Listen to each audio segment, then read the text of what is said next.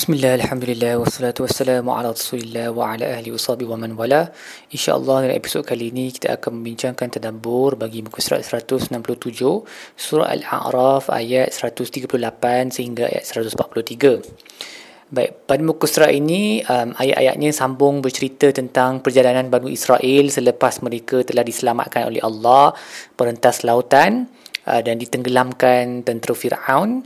Uh, tapi begitu um, peliknya bila mereka dah sampai seberang sana dan mereka meneruskan perjalanan mereka terjumpa dengan satu kaum yang menyembah berhala. Lalu mereka mohon daripada Nabi Musa untuk buat satu berhala untuk mereka. Qalu ya Musa ij'alna ilahan kama lahum aliha wahai Musa buat untuk kami satu tuhan macam tuhan mereka. Jadi Nabi Musa punyalah uh, terkejut uh, dan rasa begitu hairan sekali dan uh, ajaib dengan soalan mereka. Lalu Nabi Musa berkata qala in uh, qala innakum qaumun tajhalun. Kamu ni kaum yang jahil.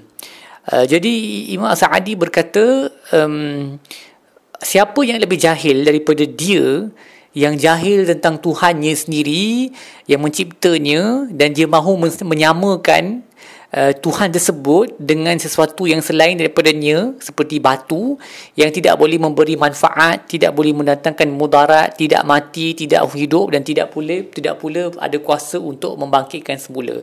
Siapa yang lebih jahil daripada kaum ini? Jadi memang sesuailah mereka dipanggil kaumun tajhalun.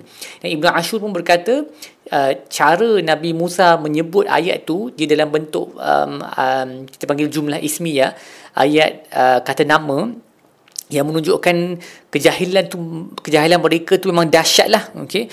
um, sebab kalau mereka uh, tak ada kejahilan kiranya kalau mereka punya jahil tu sedikit sahaja uh, takkanlah mereka akan berani untuk tanya soalan yang begitu bodoh sekali tapi nak menunjukkan kejahilan tu memang sifat betul-betul yang kuat dalam kaum tu sehingga mereka ada keberanian dan kebodohan untuk bertanya kepada Nabi Musa untuk membuat satu Tuhan yang sama dengan Tuhan yang mereka nampak orang dok sembahyang batu tu.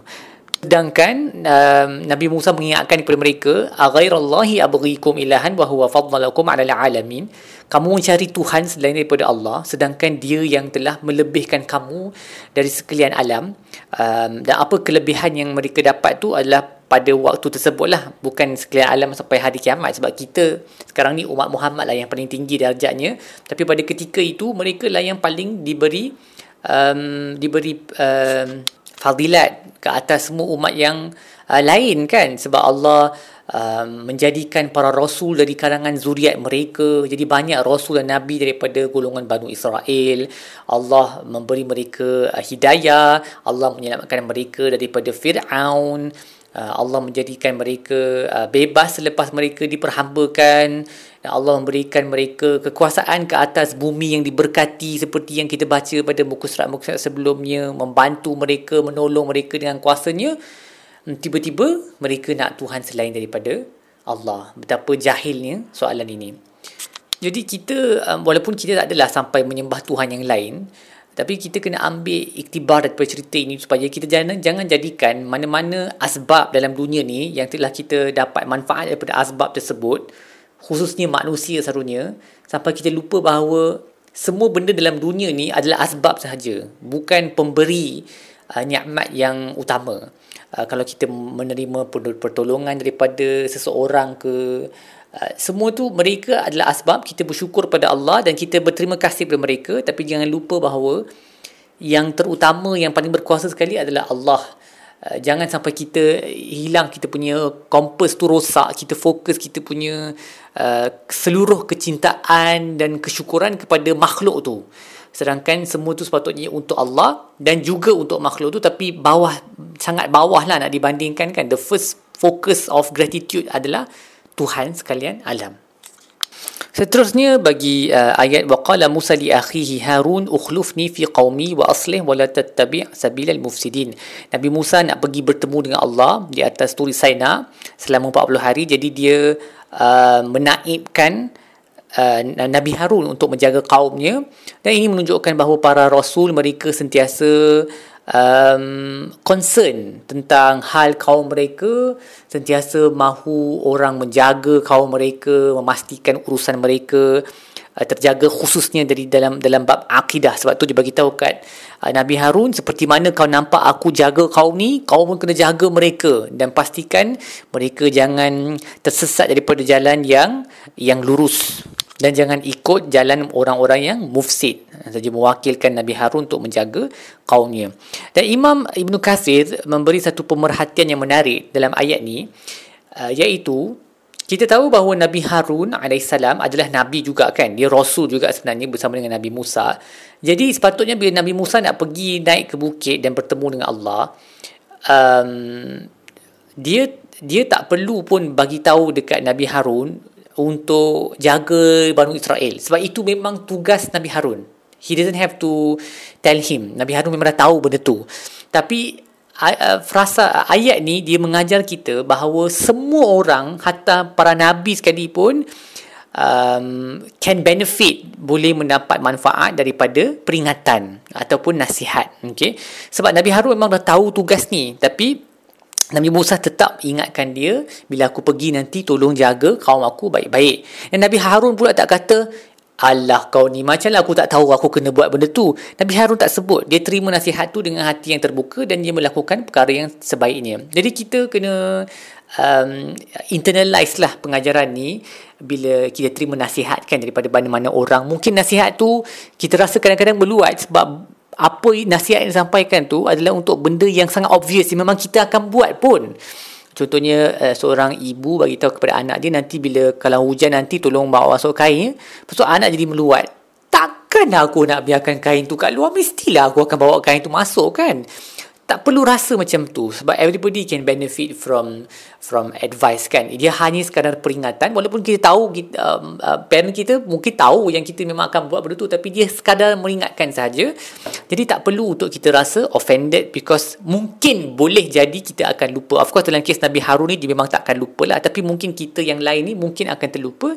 Jadi mak bapak kita ingatkan siap-siap kita tak perlu marah. Dan benda-benda lain pun dalam pekerjaan ke Uh, contohnya kalau dekat hospital kita kerja sebagai doktor ataupun uh, dekat ward lepas tu nurse kata doktor nanti jangan lupa ambil uh, sejarah penyakit keluarganya family history kita panggil.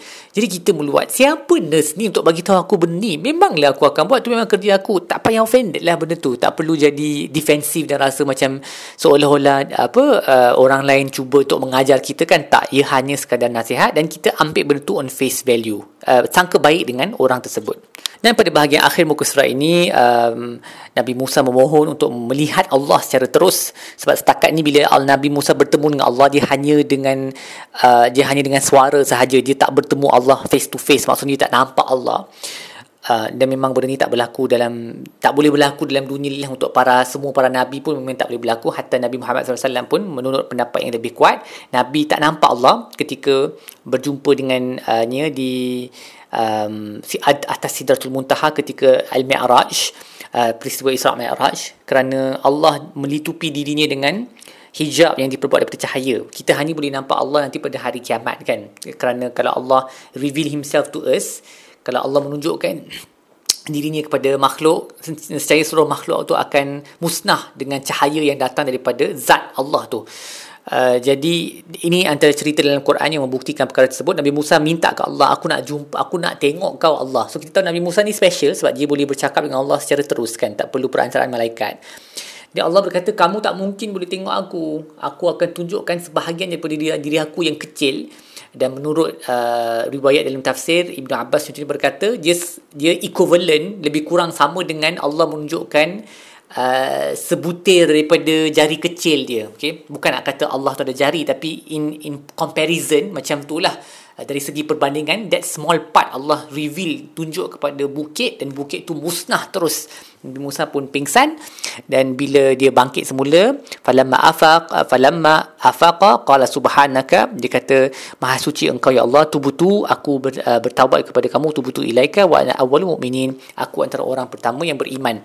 So para rasul bila mereka memohon untuk melihat Allah memohon untuk melihat uh, cara hari kebangkitan terjadi seperti permintaan Nabi Ibrahim dalam surah al-Baqarah dia bukan permohonan yang uh, kita kata apa ni kerana mereka tak percaya kepada Allah dan permohonan mereka itu tak biadab. Sebab kalau kita tengok Nabi Musa punya permintaan ni dia sama, sama dengan permintaan kaum dia. Kaum dia Uh, mereka kata kami tak akan beriman dengan kamu. Arinallah jahratan tunjuk kami Allah depan mata kami. Show us God in front of our eyes tapi permintaan mereka adalah permintaan yang berasaskan kekufuran. Maksudnya mereka letakkan syarat bahawa mereka tak akan percaya kepada Allah sampai mereka nampak Allah dengan mata sendiri. Dan itu pun kemungkinan besar mereka tak akan percaya. Mereka akan kata mata kami telah disihirkan.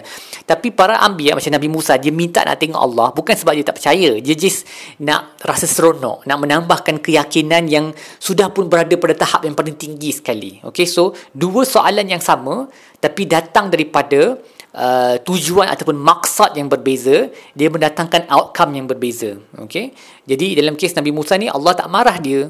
Allah tak tanya dia uh, how dare you ask me this question kan? Macam mana kamu boleh tanya aku soalan ni wahai Musa? Kau nak masuk neraka ke? Tak ada. Allah bagi dia Allah terangkan kenapa Allah tak boleh tunjukkan dirinya. Kerana tidak dipertikaikan langsung keimanan Nabi Musa terhadap Allah Subhanahu Wa Taala Um, dan bagi frasa tu butuh ilaika aku bertaubat kepada kamu. Imam Al-Qurtubi berkata ini adalah taubat uh, khusyuk merendahkan diri di hadapan Allah apabila dia telah melihat ayat-ayatnya dan bukan taubat maksiat. Kerana kita tahu bahawa para anbiya semuanya adalah maksum. Maksum maksudnya terpelihara daripada dosa. Jadi bila-bila ada mana-mana frasa dalam Al-Quran yang berbentuk taubat ataupun istighfar daripada para rasul dia bukan kerana mereka telah melakukan dosa tetapi kerana mereka um, kembali kepada Tuhan. Sebab kata taubat tu asal, maksudnya kembali merendahkan diri kepada Allah. So dia uh, dan, maksud dia kena dia kena faham dalam bentuk macam itulah bukan kerana dia telah melakukan maksiat kerana itu sifat yang mustahil bagi para rasul Uh, jadi apa yang kita belajar dari muka surat ini pertama ketahuilah bahawa jah kejahilan yang paling bahaya dan dahsyat dan besar sekali adalah kejahilan terhadap tauhid seperti mana yang telah berlaku kepada Banu Israel dengan permohonan mereka meminta satu Tuhan seperti Tuhan batu yang mereka nampak satu lagi kaum sembah.